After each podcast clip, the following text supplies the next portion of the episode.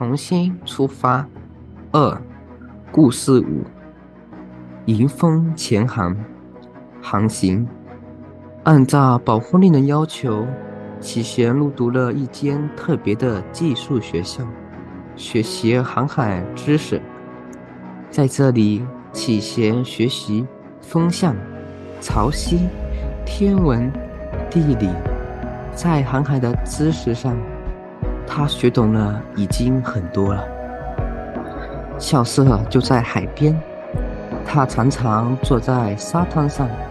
望着茫茫大海，想象自己怎样在这片海洋中航行。大海无边，他的自由也无边。可是这些想象最后都停留在一个结局：没有目的地的船只不断在海上徘徊。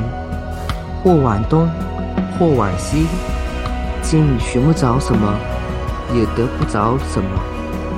他不知道将要往哪里去，也到不了该去的地方。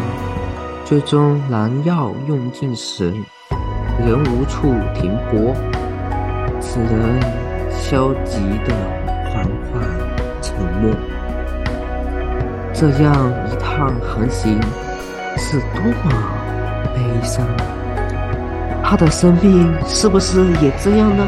是的，他重获自由了，可是没有方向的自由，似乎只是迷失。进而，当他回望过去，他不是在这片海上独行。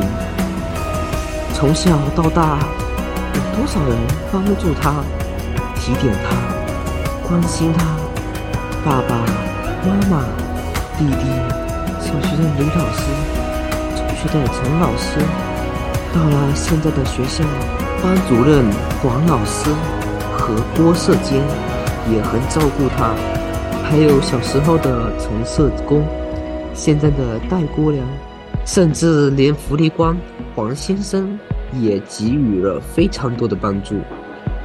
以前他不懂珍惜，不懂欣赏，只看见自己的小世界，却看不见有多少人在他迷茫时照亮他。如海夜中的星，只要他抬头，总可以看见。